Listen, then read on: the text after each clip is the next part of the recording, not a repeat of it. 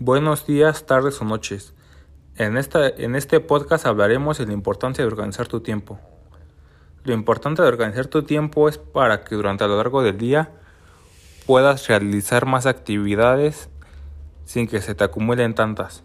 Por ejemplo, te puedes despertar a las 8 de la mañana, desayunar algo ligero, después de desayunar puedes hacer alguna tarea o actividad cuando acabes tu tarea te puedes hacer una hora de ejercicio para así cuidar tu salud física. Acabando tu hora de ejercicio te puedes meter a bañar. Después de salirte de bañar puedes meterte a tus clases o seguir haciendo tus tareas, según sea el caso. Acabando tus clases puedes seguir haciendo tus tareas escolares para que así evites que se te acumulen tantas. Acabando tus tareas te puedes dormir a las 12 de la noche o 11. Y así seguir todos los días, repitiendo el mismo horario.